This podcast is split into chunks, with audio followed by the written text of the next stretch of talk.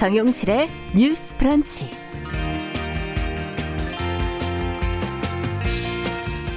안녕하십니까 정용실입니다. 어제 인터넷 포털 검색어 상위권에 노출된 단어 중에 하나가 디지털 교도소였습니다. 어, 디지털 교도소는 성범죄자 같은 흉악범의 사진과 실명 또 경우에 따라서는 연락처까지 공개한 웹사이트인데요. 이 사이트는 재판 일정을 알려주기도 하고 또 범죄자와 관련된 제보도 받는다고 합니다. 어제 세계 최대 아동 성착취물 사이트를 운영한 범죄자의 미국 성환이 불어됐다 하는 그런 소식이 알려지면서 이 사이트에 관련 정보가 올라왔고 네티즌과 언론의 관심을 모았습니다. 이 디지털 교도소는 명예훼손이나 모욕죄 등 하나하나 따져보면 위법한 점이 많습니다. 하지만 언론을 통해 전해진 내용을 살펴보면 위법하긴 하지만 이렇더라도 수사기관, 사법기관이 해주지 않는 일을 하겠다는 게 운영자의 생각인 것 같군요. 이 법치주의 국가에서 범죄에 대한 처벌을 개인이 할 수는 없죠. 하지만 오죽하면 이렇게까지 했을까. 자, 옹호할 수는 없어도 심정적으로는 이해가 된다는 반응도 적지 않습니다. 법에 눈물까지는 바라지 않아도 어, 눈과 손이 제대로 달려 있는지 의문이 드는 그런 수많은 사례들이 계속 나오고 있기 때문입니다. 자, 7월 7일 화요일 정용실의 뉴스 브런치 시작하겠습니다.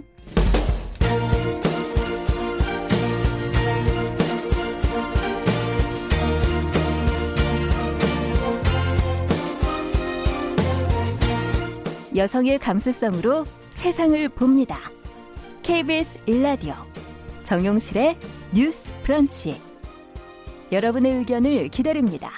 문자는 9730으로 보내주세요. 짧은 문자 50원, 긴 문자 100원이 부과됩니다. KBS 모바일 콩, 유튜브를 통해서도 무료로 참여하실 수 있습니다.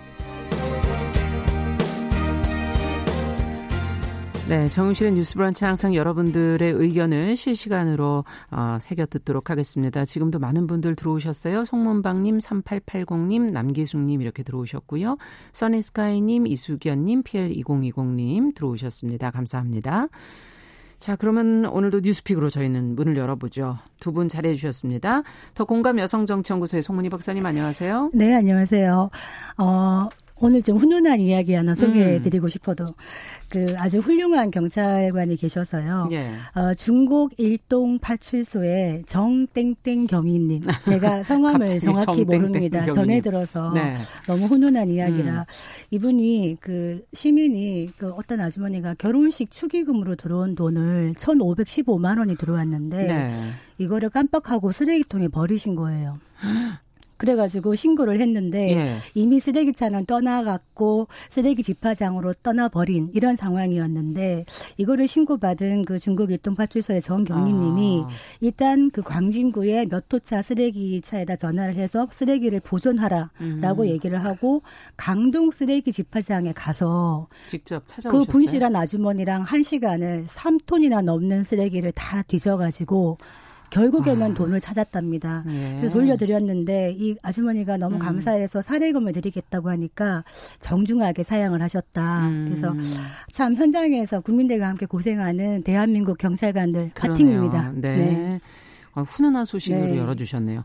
자, 전혜연 사평론가 안녕하십니까? 네, 안녕하세요. 네. 저도 경찰 관련한 소식 하나 전해드리면 음. 경찰의 상징 왜 포순이 포돌이 많이 보셨죠? 어, 그 중에서 이른바 여경을 상징하는 포순이가 치마를 입고 있었는데요. 음. 이것을 경찰에서 바꾼다고 합니다. 이제 바지를 아, 입고 있고 단발머리였었는데 귀가 가려져 있어요. 아. 그런데 귀가 보이도록 귀 뒤로 머리를 넘겼는데 그 의미는 어, 많은 국민들의 어려움과 얘기를 경청하겠다 이런 의미라고 합니다. 아. 그래서 어떤 분들은 별걸 다 고친다 이렇게라고 하지만 사실 별거이지 않아요. 맞아요. 어, 여경 남경 이제 이런 말도 쓰지 말 나오는 정도로 음. 이제 어떤 그런 곳에서도 성평등 문화가 많이 정착됐습니다. 그래서 작은 것이지만 바꾸려는 경찰의 노력 네. 어, 일부분 또 인정해 줘야 된다고 봅니다. 그러네요.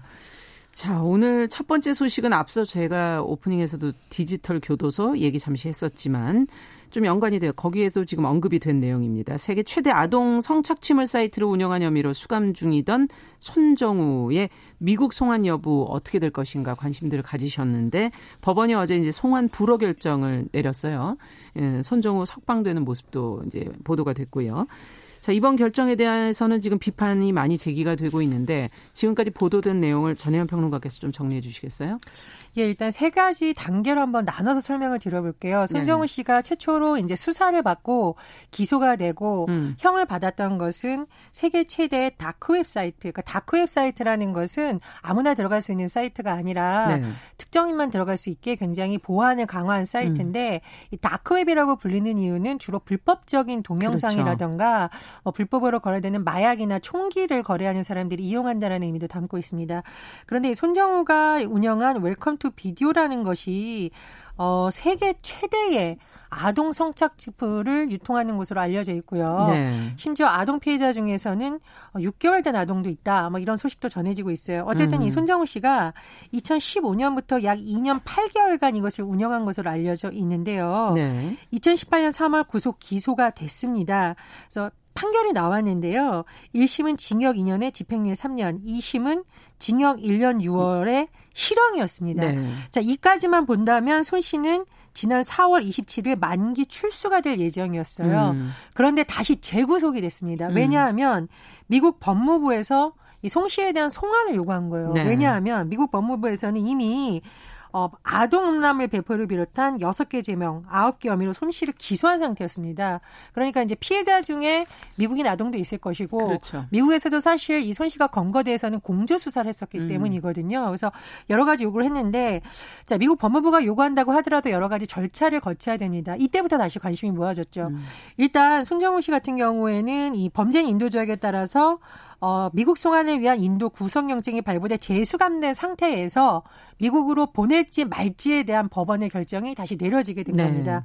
결론을 음. 미리 말씀해 주셨는데 미국 송환은 불허한다. 그렇죠. 어, 풀어줘라라고 음. 해서 풀려난 겁니다. 그래서 음. 풀려난 뭐 사진도 얼굴을 가린 채로 많이 공개가 되는데요. 상당히 이 부분에 대해서 국민적 공분이 많이 일고 있어요. 예. 지금 뭐 청와대 국민청원도 올라오고 판결을 내린 판사에 대한 비판 여론도 높아지고 있는데 어쨌든 뭐 판사에 대한 개인적 비판이 긍정적인 방향은 아니겠습니다만 왜 이렇게 민심이 들고 있는지 돌아봐야 된다. 읽어야 될 필요는 있겠죠. 그렇습니다. 그런 예. 부분에서는 역전이 그 주장이 힘을 얻고 있는 모양새입니다. 네, 사실 어, 그동안 또 선정우의 아버지가 범죄자인 아들을 또 옹호하는 그런 무리한 발언 때문에도 또 주목을 받았었고요. 어, 뭐 미국 송환을 막기 위해 법의 허점을 이용해서 뭐 아들을 또 고소한 점 이런 점들도 많이 보도가 됐었고 여러 가지 비판들이 나오고 있는데 두 분은 어떻게 이 사건을 들여다보고 계시는지 이번 판결에 음. 대해서도 어떻게 생각하시는지 의견을 좀 들어보죠. 네, 이 아들의 범죄에 대해서 그 아버지가 아들을 사지로 보낼 수 없다 그러면서 미국에 강제 송환하는 거를 막아달라고 국민청원을 했다가 예. 엄청난 비난에 직면해서 삭제한 경우가 있었죠. 그때 어떤 글을 올렸었냐면 아들의 범죄가 강간이나 살인과 같은 강력 범죄에 미치지 않는다 이렇게 하면서 음. 아들이 원래 흉악한 애가 아니다 이런 이야기를 올려서 사실은 뭐 자식 가진 부모의 심정이야 이해하지만 피해자들의 심정과 예. 피해자들의 부모의 입장을 생각하지 않느냐라는 비난 여론이 이렇거든요. 음. 이번에도 이제 인도가 안 되는 이런 판결에 대해서 어, 현명한 판단이라고 얘기를 하면서 아들이 컴퓨터를 못하게 하겠다 이런 얘기를 음. 했는데 이 아버지가 굉장히 주도 면밀한 것이 그 자금 세탁 부분에 대한 공소시효가 지금 남아 있거든요. 네. 근데 미국에서 이제 그 범죄 수익 은닉 관련 이 수사를 국내에다가 이 아버지가 아들의 죄를 수사를 해달라고 고소를 한 겁니다. 왜냐하면 네. 아들의 송환을 막기 위해서죠. 음. 어떻게 보면 이거는 검찰의 허점을 노린 것이다 이렇게 보여집니다. 그러니까 당시에 검찰이 수사할 때 그 범죄 수익 환수, 몰수 추징 이런 거를 하면서 자금 음. 세탁 부분에 대해서는 제대로 된 수사와 기소를 하지 않았어요. 그렇죠. 이 허점을 어떻게 보면은 이번에 이제 사용을 한 것인데 검찰이나 법원이 한국의 성범죄나 이런 거에 대해서 얼마나 안이한 수사를 하는가를 음. 다시 한번 볼 수 있는 것이거든요. 이번에 그 Welcome to Video가 32개국이 국제 공조로 이제 337명의 핵심 피의자를 붙잡았는데 네. 그 중에 223명이 한국인이다. 이건 사실 국제적인 망신입니다. 예. 왜 이렇게 아동 청소년 대상 성범죄가 특히 한국인이 많은가? 그거는 기존의 이런 범죄에 대해서 굉장히 낮은 손방망이 음. 처벌, 손정우 같은 경우에도 1년 6개월밖에 받지 예. 않았지 않습니까? 아마 박사방 조수빈 사건이 뜨고 여론이 일어나지 않았다면 그대로 묻혔을 수도 있는 사건이다. 음. 이렇게 보여집니다. 네. 어떻게 보십니까? 이게 국민들이 왜 분노하는지를 잘 보셔야 될 것 같습니다. 그렇죠.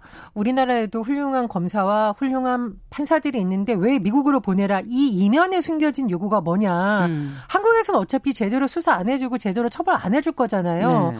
미국은 확실히 수사하고 강력하게 판결 내려준다면서요. 라는 인식이 반영되어 있는 겁니다. 물론 네. 이것이 반드시 맞다고는 할 수 없지만 손정우의 사례를 보면 또 법원이 할 말이 없어요. 음. 왜냐하면 수천만 건을 지금 유통을 해서 한 건데 더군다나 아동 성착취물이 파견되어 있는데 징역 1년 6개월을 처음에 내렸을 때부터 사실은 굉장히 비판 그렇죠. 여론이 일었습니다. 제가 좀 극단적인 사례를 한번 들어볼까요? 제가 보통 여성질이라고 하면은 남성분들이 다 인식을 못해서 제가 만약 본인의 어머니가 이런 피해자라면 하면 음. 안색이 확 달라지세요. 음. 본인의 어머니가 이 피해자예요. 아동일 때 성착취를 당했고 그런 영상이 제작돼서 평생을. 세상을 그렇죠. 평생을 이것을 내가 음. 제어할 수 없는 전 세계로 퍼지고 있고 누군가 돈을 갖고 이것을 거래하고 있고 생각만 해도 끔찍하죠. 음. 그러니까 이런 것을 우리가 이제 성인지 감수성을 얘기를 할 때 피해자의 고통이 얼마나 큰지를 생각하는 것이 굉장히 필요한데 수사 과정이라던가 판결 과정에서 그런 것이 아니라 그냥 작은 법리만 적용한 것이 아니냐라는 네. 국민적인 공분이 있는 겁니다. 그래서 물론 판결을 할 때 법리를 따져서 하는 것도 중요합니다만 왜 이렇게 국민들이 분노하고 있는지 검찰하고 좀 재판부도 들어봐야 된다고 생각을 하고요. 네. 저는 이제 검찰 말씀을 하셨으니까 법원의 얘기를 하자면 두 가지가 있는 것 같아요. 하나는 장기적으로는 법이 어, 다시 마련돼야겠죠. 개정이 좀 돼야 되죠. 그렇죠. 네. 중기적으로는 법원 내에서 할 수 있는 양형 기준에 대한 논의가 빨리 진행이 될 것 같고요. 그나마 시간을 줄일 수 있겠네요. 그렇습니다. 그리고 중단기적으로 법원 내에서 할 수 있는 것도 저는 있다고 생각을 해요. 법원 내에서도 양형 기준이라던가 젠더 문제에 대해서 연구하는 연구회가 있는 것으로 아는데 저는 기왕이면 법원뿐만 아니라 관련 기관이라던가 수사를 했던 어떤 담당자들도 모여서 같이 좀 의논을 해봐야 음. 된다고 봅니다. 그래서 이쪽은 수사만 하고 이쪽은 법을 해석해서 판결 내리는 것이 아니라 종합적인 법근이 필요하다라고 생각을 하고요. 뭐 추미애 장관도 이런 부분의 중요성을 계속 강조한 바 있습니다. 그래서 이것은 법원, 검사, 판사, 네. 관련 기관의 단체 그리고 어렵겠지만 피해자들이 용기를 낼 수 있다면 피해자들의 목소리를 듣는 좀 통합적인 차원에서 의논이 음. 돼서 좀 언론에서 그런 표현 쓰거든요. 기존과 다른 사고로 접근하지 않으면 답이 없다. 예. 그런 노력이 필요하다고 봅니다. 어쨌든 형량으로 봤을 때도 최고 형량을 지금 판결한 건 아니지 않습니까? 아, 지금 그러니까 굉장히 낮은 거죠. 그러니까 음. 한국 같은 경우는 이런 범죄에 대해서 보통 기소유예라 보통 기소도 되지 않고 되더라도 기소유예라든가 벌금형 등의 가벼운 처벌이 나오는 겁니다. 그러면 한국에서는 성범죄 음, 가볍네라는 생각을 하게 되는데 예. 비교해 봤을 때 영국 같은 경우에는 이런 아동 청소년 대상 이런 영상을 한 번만 접속해서 시청하거나 다운로드해도 징역 10년에 70개월 보호관찰을 명령했다고 아. 합니다. 미국 같은 경우 우리가 굉장히 성적으로 자유롭다고 얘기를 하지만 예. 아동이나 청소년을 대상으로 한 성범죄는 용서가 안 되는 중범죄다 이렇게 음. 인식을 하고 있고 한번 소지만 해도 5년 이상의 징역형 음. 그리고 사례마다 하기 때문에 만약에 10개를 소지했다 그러면 50년 형이 나옵니다. 아, 계속 그냥 그 네, 불어나는 네, 거군요. 중첩됩니다. 그런데 한국은 이에 비해서 굉장히 낮은 형량이 나오기 때문에 계속 얘기를 하는 것이죠. 네. 그래서 지금 많이 회자되고 있는 게 BBC 서울 특파원이 이제 쓴 글인데요. 예. 어, 한국에서는 너무 허기진 나머지 달걀 18개를 훔친 남성에게도 1년 6개월 실형.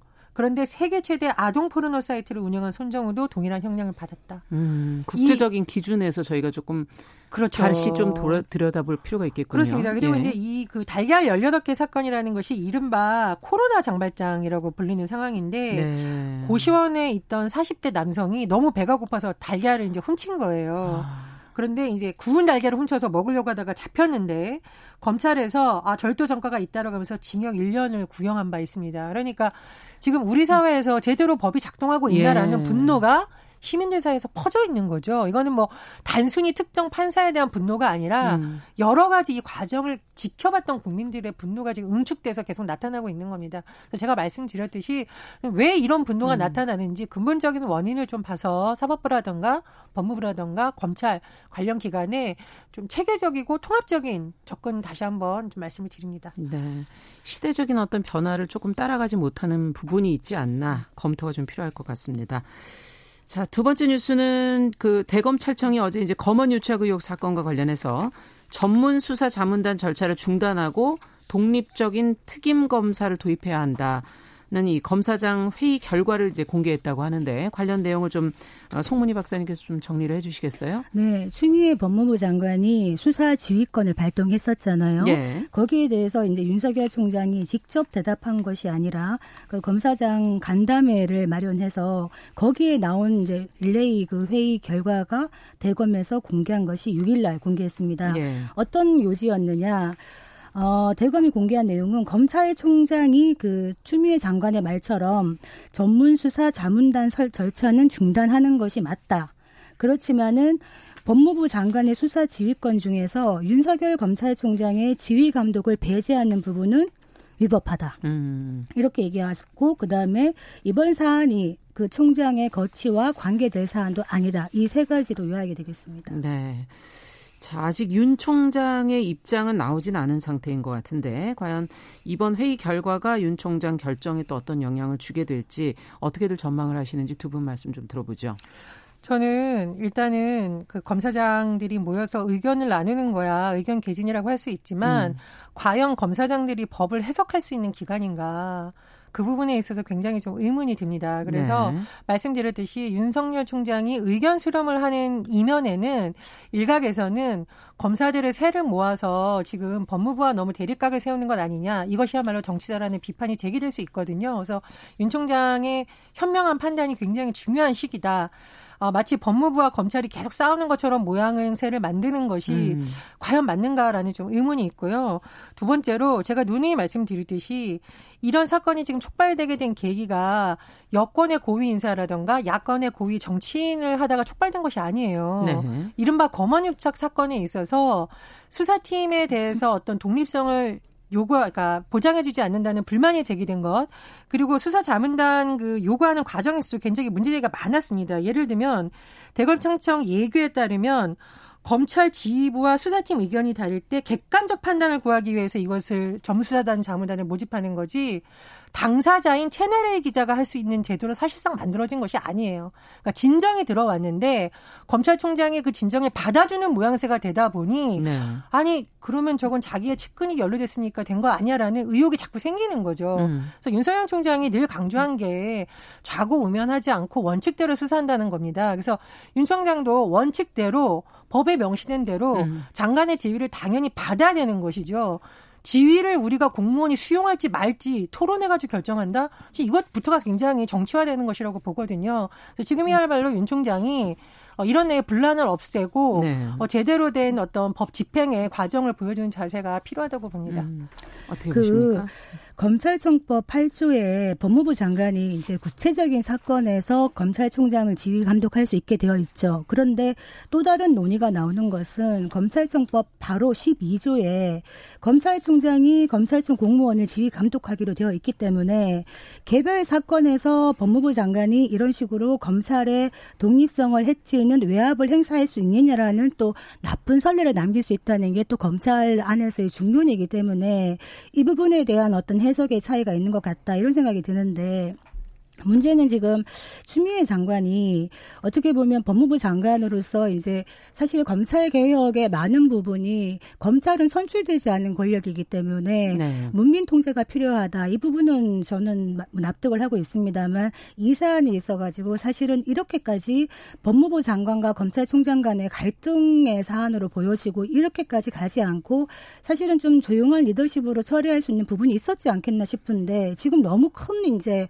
사회적인 파장을 몰고 오는 사건이 되어버렸는데 윤석열 총장이 할 수 있는 거는 별로 없습니다. 지금 사퇴하거나 음. 본인이 이런 뭐 가능성은 낮다고는 합니다만 일단 사퇴하거나 아니면 법무부 장관의 이 수사 지휘권을 수용한다. 음. 이러면 사실상은 윤석열 총장은 식물 총장이 될 수밖에 없는 겁니다.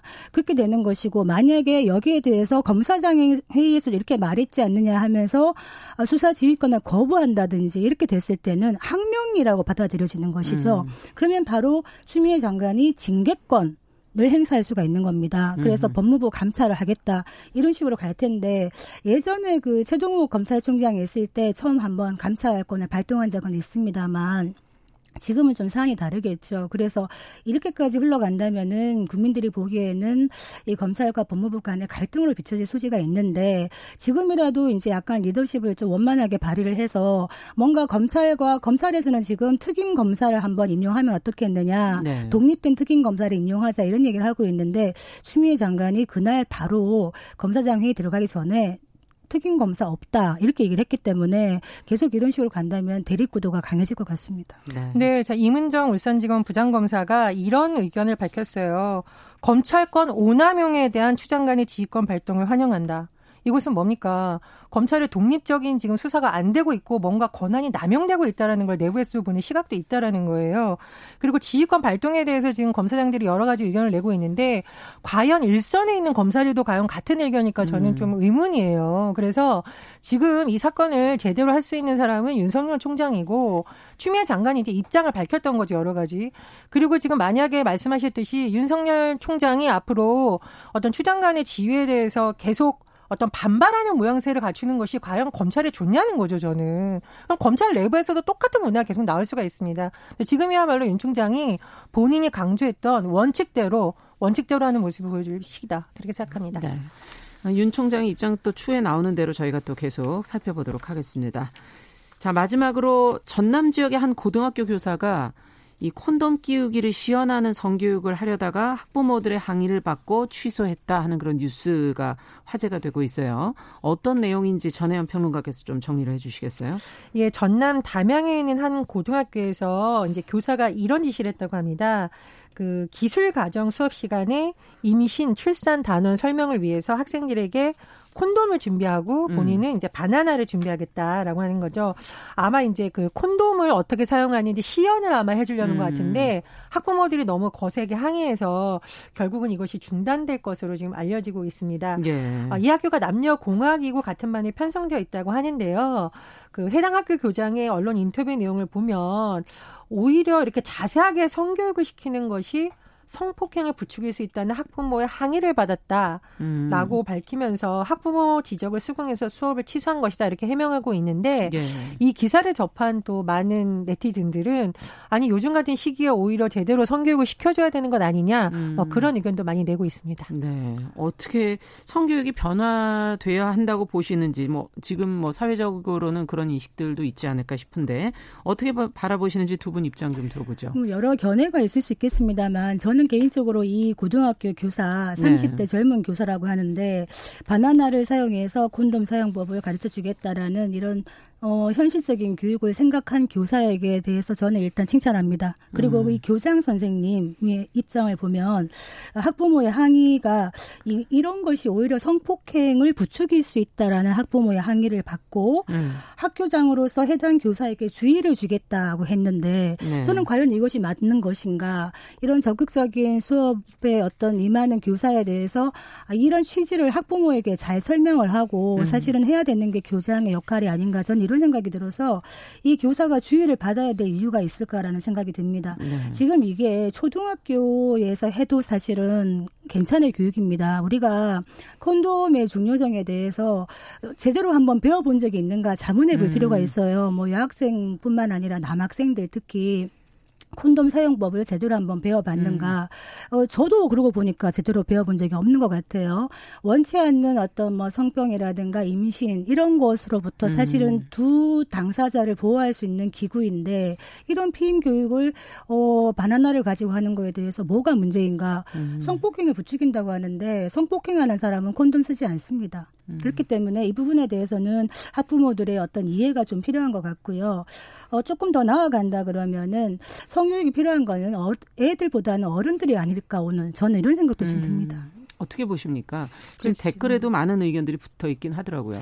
그 우리 프로그램에도 출연하고 계시는 예. 손희정 문화평론가가 옛날에 음. 방송 출연해서 언급했던 사례니까 제가 이제 저작권을 밝히고 말씀을 예. 드리겠습니다. 예. 자, 노 콘돔, 노 섹스라는 말을 굉장히 유명한 미국 배우가 했어요. 음. 누가 했을까요? 미국 배우요? 네. 음, 누구였을까요? 미국 배우가 했겠죠. 네. 여배우가 아닙니다. 음. 리처드 기어가 했다고 아, 해요. 전, 네. 리처드 기어가 인도 뭄바이를 방문해서 에이즈 예방 캠페인을 하면서 이걸 음. 외친 건데요. 그거죠. 이제 피임의 중요성, 성병의 맞아요. 중요성, 그리고 사실은 이제 어떤 성적인 부분의 즐거움도 중요하지만 우리 몸을 잘 보호하고 미래에 대한 음. 책임감을 갖는 것 등등을 강조하는 것이 바로 이제 콘돔 사용 문화거든요. 그래서 외국 같은 경우에는 일부 학교에서 이것을 나눠준다고 하는데 그것은 말씀해 주셨듯이 어떤 특정 행위를 권장하려는 것이 아니라 네. 어쩔 수 없이 지금 세대 흐름상 어떤 이런 것이 빨라지고 있는데 제대로 된 교육을 시켜줘야 된다라는 거거든요. 음. 그런 차원에서 학부모들의 이해가 필요하다고 보고요. 제가 어떤 네티즌이 단 댓글이 너무 재밌어서 읽어봤는데요. 예. 고등학생한테 별님이 아기를 바구니에 담아 보내주는 거라고 그럴 거냐.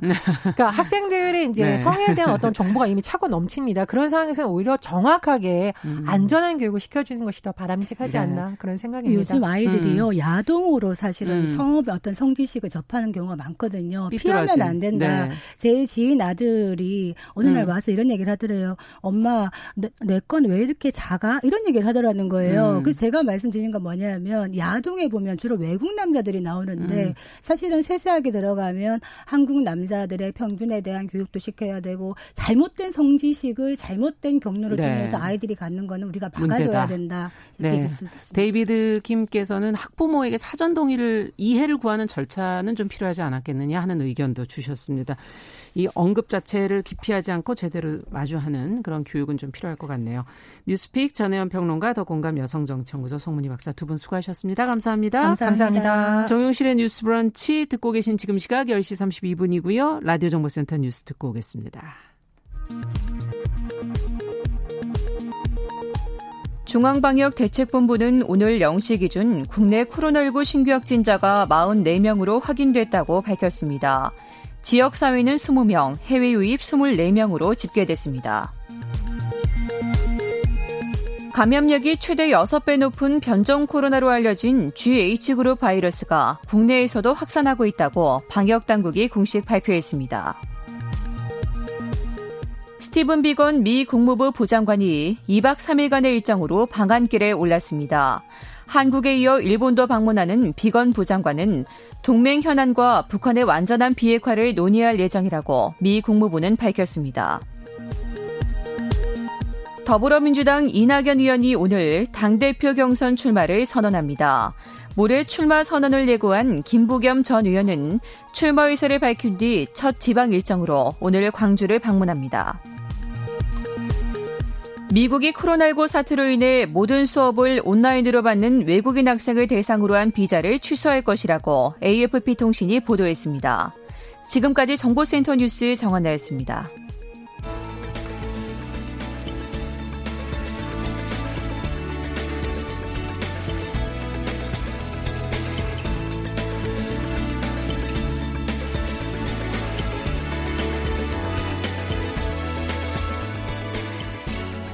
세상을 보는 따뜻한 시선. KBS 일라디오 정용실의 뉴스 브런치. 매일 아침 10시 5분 여러분과 함께합니다. 네, 정유실의 뉴스 브런치 듣고 계신 지금 시각 10시 33분 넘어서고 있습니다. 화요일에는 시시 한가 시간이 기다리고 있습니다. 시, 시인의 눈으로. 아, 갑자기 더듬네요, 제가. 시인의 시선으로.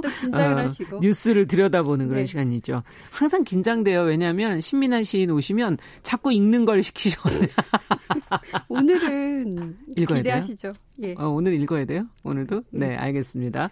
자, 오늘 어떤 소식 전해주시겠어요? 오늘은 또 분위기를 바꿔서 살짝 음. 흥겨운 소식인데요. 흥겨운 소식? 예, 문학계에서 국악, 국악 바람이 불면서 다양한 음. 시도들이 주목받고 있다는 소식입니다. 한겨레 신문에서 가져왔는데요. 아. 그 방탄소년단 아, 잘 아시죠? 예. 예, 거기에 멤버 슈가 씨가 지난 5월에 발표한 노래가 국내 팬들의 큰 관심을 이끌고 있는데요. 맞아요. 제목이 대취타입니다. 음. 대취타라는 것은 조선시대 왕이 행차할 때요. 아. 그 군대가 행진할 때 이렇게 나오는 군례악을 말하는데요. 요걸 샘플링해서 음. 태평소와 꽹과리 같은 전통악기랑 랩이 어우러지도록 만든 노래입니다. 아. 근데 요 노래도 해외 팬들한테 반응이 굉장히 뜨겁더라고요. 예. 예. 그래서 유튜브 조회수도 높고 빌보드 메인 차트에서 아주 좋은 성적을 거두고 있다고 합니다.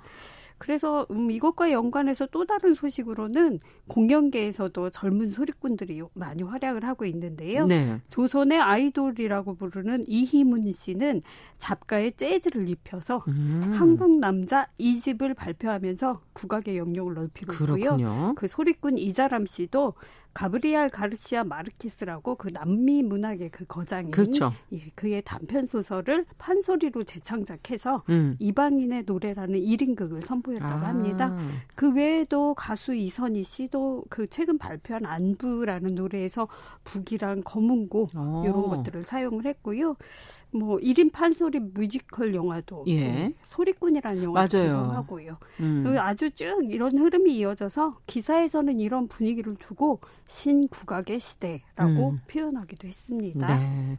자, 우리 전통 음악 소개하고 뭐 접목하는 그런 시도들이 최근에 많은 것 같은데 네. 어떻게 좀 들어보셨어요, 신민아 시인께서?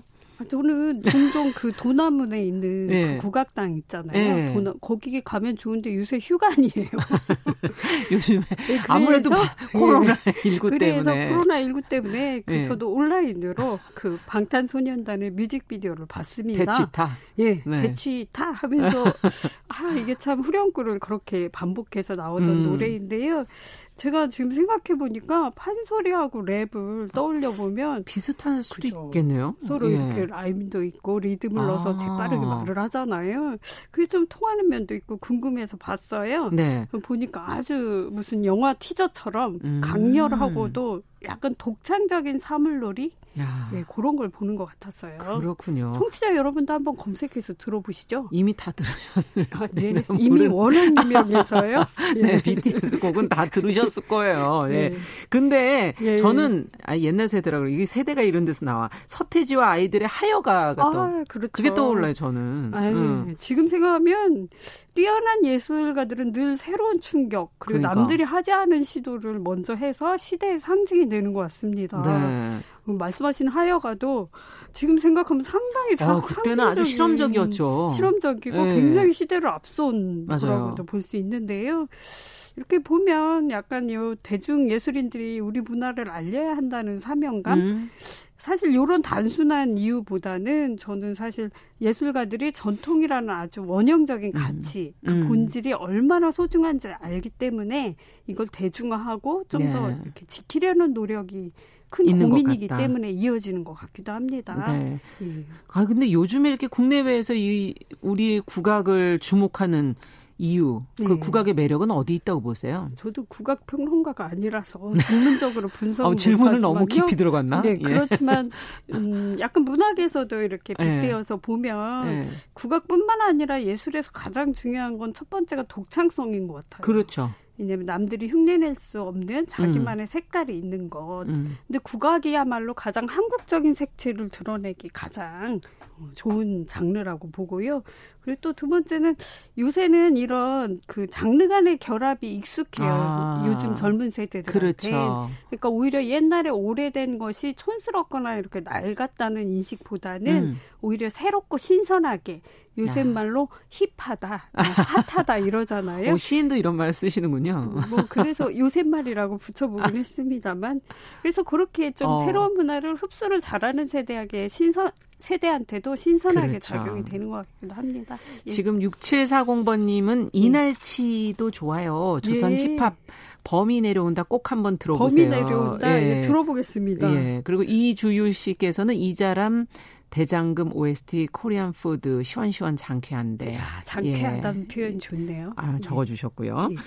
예. 자, 그렇다면 여기 어울릴 법한 그 시를 골라 오셨어야 되는데 네. 뭘 골라 오셨을까? 매주 이렇게 새로운 시를 소개해 주시고 연기까지 이렇게 하셔서 매주 어려운 그 과제를 받고 계신데요. 네. 오늘은 또 조선 시대까지 가셔야 돼요. 어, 뭔데요, 오늘은 또? 예, 좀 전에 소개해 드린 기사처럼 어. 문학 작품도 약간 다른 장르랑 만나서 새롭게 해석되는 경우가 많거든요. 그렇죠. 그래서 허균 하면 혹시 자동으로 떠오르는 인물 아, 음, 아세요? 누나를 말씀하시나요? 허난설원? 그렇죠. 네. 아, 빙고입니다. 네. 오늘은 조선 중기까지 올라가서 음. 허난설원 여기서 난설원은 사실 그 어, 허난설원이라는 것은 본인이 직접 지은 호예요. 아. 본명은 허초이입니다. 그렇군요. 견흥 팔수 중에 일수. 그러니까 역양산의 오동나무라는 시를 들고 왔는데요. 예. 지금 난설이라는 뮤지컬로 그 지금 다시 재조명되고 아, 있어요. 음. 예, 그래서 반갑기도 한데요. 그 누구보다도 뛰어난 재능이 있었지만 음. 여성이라는 이유로 또 가부장 중심의 조선 시대에서 그렇죠. 억압된 삶을 살았지만 시를 쓰면서 주체적이었던 음. 오히려 독립적으로 삶을 살았던 시인 허초이의 목소리로 빙의해서 목소리로 네, 네. 부담을 확 주시면서 네, 네. 알겠습니다.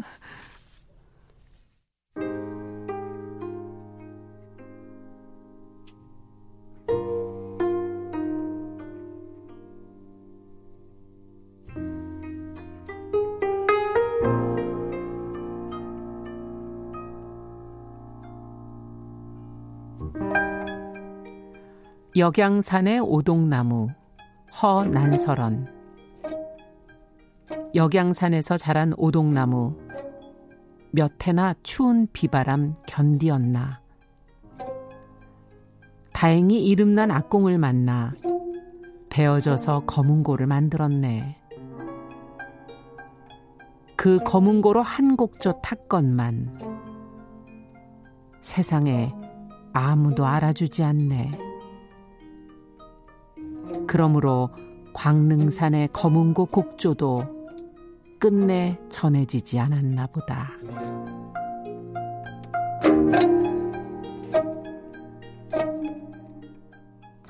네. 아유, 오늘 음악이 듯. 좋아서. 음악이 받쳐주네요. 음악이 아주 띵띵하는 잘 어울렸어요. 아, 그죠? 검은 거를 타고 있는 것 같은 그런 느낌이 좀 드셨나요? 살짝 해설이 필요하겠죠. 그러니까. 예.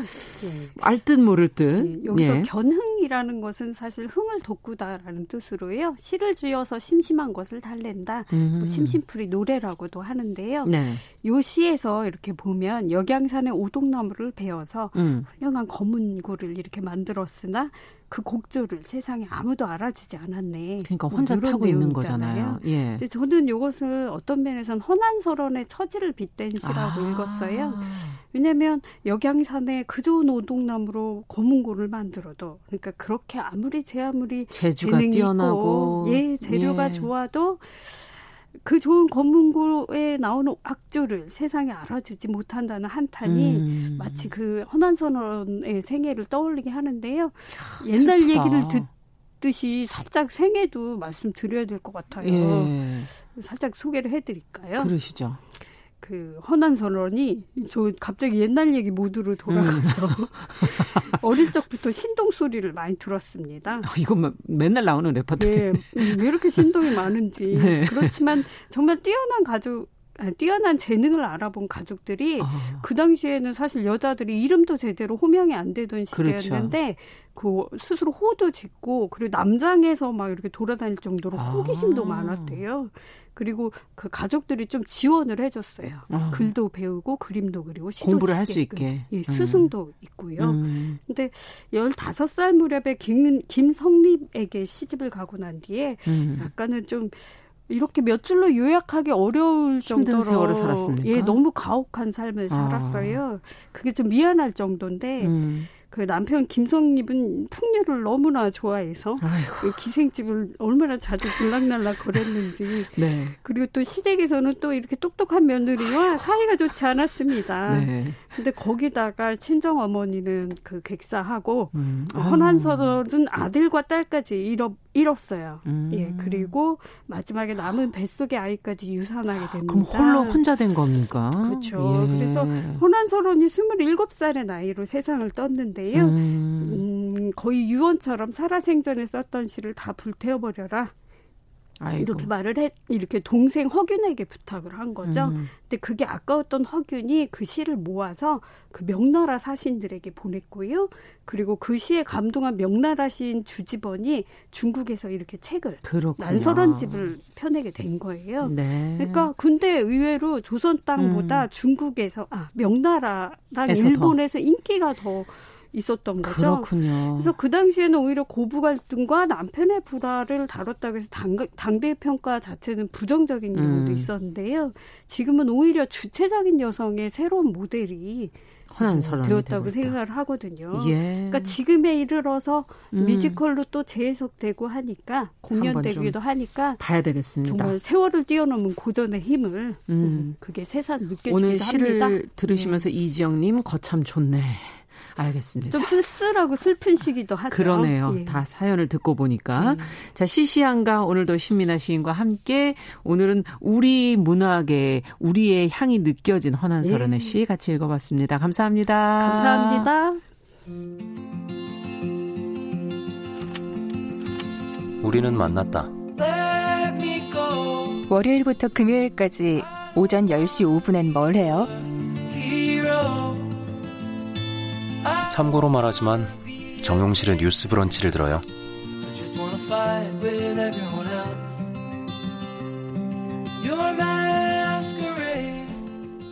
네, 이번에는 환경하자, 환, 부제로 저희가 생존하자. 아, 말씀까지 맞군요. 그래도. 네. 네. 뿌듯합니다. 그린피스 서울 사무소 김지석 전문위원 잘해 주셨습니다. 어서 오십시오. 네, 안녕하세요. 하도 저희가 이 생존의 중요성을 강조해 달라는 말씀해 주셔서 그 지난주에 우리가 이제 미국 정부 어, 또 기업의 대응, 또 중국의 대응 이렇게 좀 살펴보면서 어, 계속 이제 어떻게 우리가 대응을 대응을 해야 할지를 이제 좀 살펴보려고 하는데 미국 정부 대응까지를 지난주에 얘기 드렸거든요. 네, 오락가락한 걸좀 말씀드렸죠. 네, 이랬다 저랬다. 네. 어, 어쨌든 파리 협약에서 탈퇴해서 지금 어, 안 지키고 있는 거 아니에요? 탈퇴가 아직 안 됐습니다. 안 됐어요. 한다고 벌써 얘기한 게 언젠데? 아, 예. 근데 이제 예. 뭐 이혼하자라고 말이 나왔어도 부부싸움에서 예. 그것도 시간이 좀 걸리잖아요. 요즘에 예. 숙려 기간까지 있어가지고. 아, 그럼요, 그럼요. 예. 예. 그러니까 이건 이런 국제 협약은 음. 아예 만들 때 이게 어, 전 세계가 망가지지 않게 하기 하는데 아. 생존하게 하는데 하는 조약인데 함부로 탈퇴 그 쉽게 예. 안 해주는군요. 나갈래 이러서 나, 음. 안 해잖아요. 3년이 걸리게 만들어놨어요. 그러면 언제 끝나요? 어, 그게. 트럼프 미국 대선이 될 때 그 시기에 딱 그게 걸리는 딱 그게 건가요? 걸립니다. 그러면 예. 그 그러면은 트럼프가 안 되면 다른 사람 들어와서 아 없던 걸로 하고 계속 갑니다 하겠죠. 예. 아 그럴 수도 있는 상황이다 네, 말씀이시군요. 네. 그래서 파리 협약은 탈퇴하지 않았고요. 음. 그리고 어 파리 협약 파리 협약이 이제 내용이 뭐냐면 네. 혹시 어떤 내용인지 아시나요? 어쨌든 그 온실가스 배출에 관련된 내용 아닌가요? 그렇죠. 그걸 예. 줄이자는 건데 뭐냐면 어 2020년까지 예. 어, 얼마씩 줄일 건지 앞으로 2030년 목표를 예, 2030년 목표를 2020년까지 정하자는 게 사실 음, 파리 협약이에요. 네. 그러니까 어, 파리 협약이 돼서 분위기를 만들어 있었지만 어, 사실 파리 협약으로 해서 의무적으로 언제까지 얼마 줄이고는 아무것도 없었어요 원래. 음. 그러니까 트럼프가 탈퇴한다는 거는 그 좀 굉장한 좀 사건이긴 하지만 네. 실질적으로는 어, 이렇게 뭐랄까, 타격을 아직 준 게 없다. 음. 그래서 사실은 그, 그 다음에 오바마 대통령이 8년을 했잖아요. 예. 예. 그리고 기후변화, 어, 신경을 썼거든요. 그래서 음. 작년에, 그러니까 이게 숫자로 말씀드리자면, 음. 제가 아까 그 허난 허난 허난호설 허난설원 허난설원 네. 그분 얘기 들으면서 저도 그런 느낌을 많이 받거든요. 이렇게 네. 좋은 정보를 아무리 드려도 열심히 알리고 다니는데 누가 알아주냐? 아 근데 어제 어제 좀 좋은 일이 있었어요. 그 LG 화학이라는 그 회사가 예. 아 이거 온난화 너무 심각하다. 아. 그래서 우리 회사는 2050년까지 온실가스 배출을 어 이렇게 대폭 줄이고 음. 그 다음에 끝까지 못 줄인 부분은 다른 걸로 상쇄를 시켜서 음. 이 탄소 중립을 하겠다고 어제 선언이 했습니까? 나왔어요. 아유, 예. 그나마 좀 한 군데라도 알아주는 데가 있어서. 그렇죠. 예. 지금 보시면 제가 약간 여유가 느껴지지 않습니까? 오늘 얼굴이 밝으시더라고요. 예, 예. 저도 예. 이런 게 흐름이 빨리 기업에서 나와야 된다고 생각했는데 그렇죠. 어제 드디어 이제 한 회사가 나왔고 음. 어 사실 뭐 LG 전자도 비슷한 얘기를 하긴 했었어요. 그렇군요. 이제 차차 예. 분위기가 무르익어 가요. 예, 그래서 이제는 시작되라. 이제는 네, 좀 가고 있는 것 같습니다. 네. 예, 그래서 조금 여유가 있고요. 음. 근데 그래서 제가 근데 이제 한 가지는 숫자 말씀드리자면은 음. 작년에 2019년에 이제 트럼프가 대통령이 된 지 3년이 됐는데 네. 그때 전기 생산 시설에 새로 지은 거에 46%는 풍력이고요. 음. 어, 천연가스 발전소가 34%. 네. 그다음에 상당량이네요. 이렇게 합치면. 네, 그, 아니, 네. 예, 근데 천연가스는 사실 뭐 이것도 퇴출 대상이에요. 네. 아, 예, 그렇군요. 좀 낮긴 하지만 만 어쨌든 온실 이 이산화탄소 배출이 네, 있는 나오기 거군요. 때문에. 예. 예. 그리고 그다음에 세 번째로 많이 늘어난 게 태양광. 아.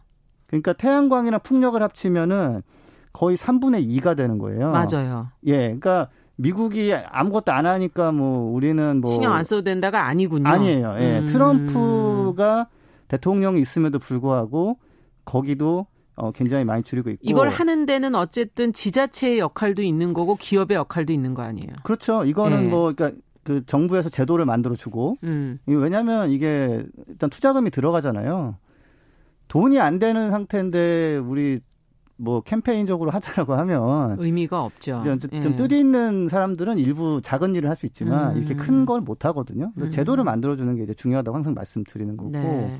근데 작년에 폐기가 된 시설은 석탄 발전소가 53%, 아. 예, 천연가스 발전소가 27%, 와. 그다음에 원자력이 18%.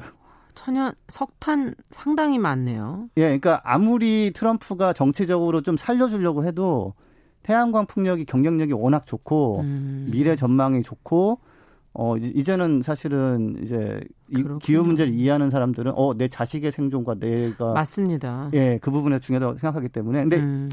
결국은 돈이 되게 만들어줘서 그래요 이게 음. 여러 가지 혜택을 줘가지고 그래서 그리고 되게 많이 싸졌습니다 정말 상상 초월할 정도로 싸졌기 때문에 음. 예, 그래서 이제 미국도 그러고 있다. 미국도 네. 그냥 놀고 그 중에서도 특히 거. 캘리포니아가 적극적으로 지금 나서고 있는 모양새예요. 네, 네. 그리고 왜 그렇습니까? 미국의 이제 전체 중에서 이제 미국은 사실은 어떻게 미합중국이라고 하잖아요. 원래 그렇죠. 여러 개의 주가 모인 것이죠. 그렇죠. 예, 여러 개의 주는 사실은 각각 그 국가가 또 있고요. 음. 각각 깃발도 있어요. 네. 그러니까 사실은 국가라고 보셔도 돼요. 작은 국가들의 모임. 예, 예. 그리고 네. 캘리포니아 같은 경우는 사실은 인구 5천만 명의 음.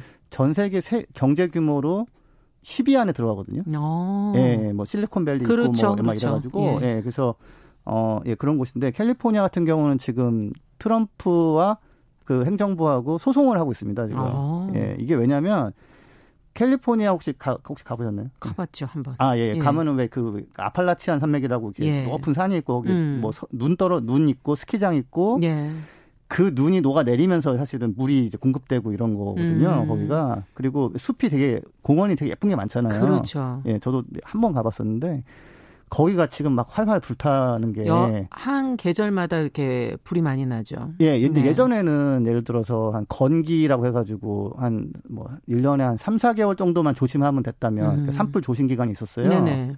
근데 어느 순간부터 계속 이제 그게 3, 4개월, 5개월, 6개월 점점 길어져요. 예, 그래서 지금 뭐 한 지금은 거의 9개월 뭐 해마다 뭐 불이 나더라고요. 그렇게 그렇죠. 화재가. 예, 예, 그 나도 굉장히 크게 나고 음. 뭐 소방관들이 진압하러 갔다가 이제 죽기도 하고, 하고, 예, 많이 죽습니다. 많이 죽고 그래서 이걸 보니까 근데 왜 이러지 알아보니까 이게 이제 그 어, 눈이 쌓여야 되는 시간에 너 다 녹아가지고 바짝 마른다거나. 아. 예, 예. 그래서 이게 통제가 안 되는 불이 돼버린 거예요. 그렇군요. 그래서 어, 그 동네에서는 무슨 일만 있으면 음. 기후변화 때문이지 이렇게 얘기를 한대요.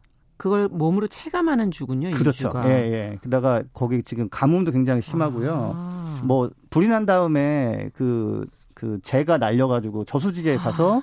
식수가 오염돼가지고 뭐 며칠 동안 물을 못 마시는 경우 악순환이네요. 그 안에서는 지금. 예, 그리고 거기가 이제 뭐 콜로라도 강인가 해가지고 아무튼 수력 발전으로 가져온 전기를 갖다 쓰고 그러는데 또 가뭄이 되다 보니까 그거 수력 발전도 못 쓰고 또안 되는 거예요. 예. 예. 예. 그래서 거기 같은 경우는 이제 어 예 그냥 뭐 사실 대기 오염도 미국 내에서는 가장 심하고요. 음. 예, 우리나라가 보면 부러운 수준이지만 미국에서는 공기 안 좋기로 유명하거든요. 네. 거기가 예, 스모그에 뭐 LA 스모그라는 말이 있는데 우리나라 보통 LA 갈비가 더 유명한데 예, 그래서 어, 예, 그래서 거기는 이미 한 온실가스를 이제 아, 그러니까 태양광 풍력으로 전체 전기의 33%를 하거든요. 네. 예, 유럽이 지금 한 30, 40% 정도 음. 되니까 유럽 수준으로 거의 하고 있는 거죠. 네. 예. 그리고 여기는 이제 문제는 자동차가 그 배출량의 한 40%를 차지해요.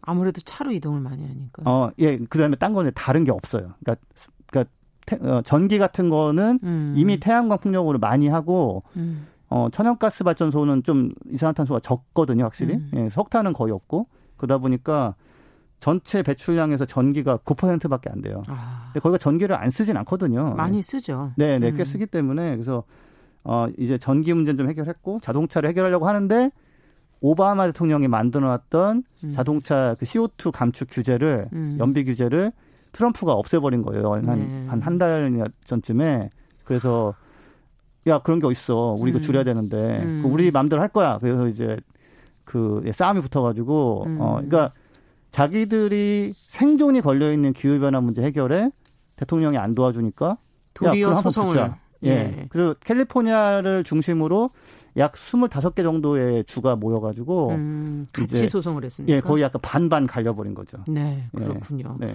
야, 얘기를 좀 또 더 더 들어야 되는데 지금 미국의 캘리포니아 주까지밖에 못 왔어요. 미국 기업 얘기도 조금 더 해야 되고, 그죠? 네. 그리고 중국 얘기도 좀 해보고 다시 우리나라로 돌아와서 얘기를 해야 되겠습니다. 자, 오늘은 여기까지 듣고 저희가 다음 시간에 미국 얘기 마저 듣고 기업 얘기 듣고 중국 그리고 우리나라로 가보도록 하죠. 네. 네. 어, 시간이 항상 부족해요. 김지석 전문위원님 아는 게 너무 많아서 이 얘기 저 얘기 하다 보니까 결론은 태양광 풍력 전기차로 가자. 하면은 생존할 수 있다. 그걸로 가는 거죠. 결론은 그겁니다. 예. 네. 자, 그린피스 김지석 전문위원과 함께 했습니다. 감사합니다. 네, 감사합니다. 자, 정용실의 뉴스 브런치 화요일 순서 여기서 마무리하도록 하고요. 저는 내일 10시 5분에 다시 찾아뵙겠습니다. 감사합니다.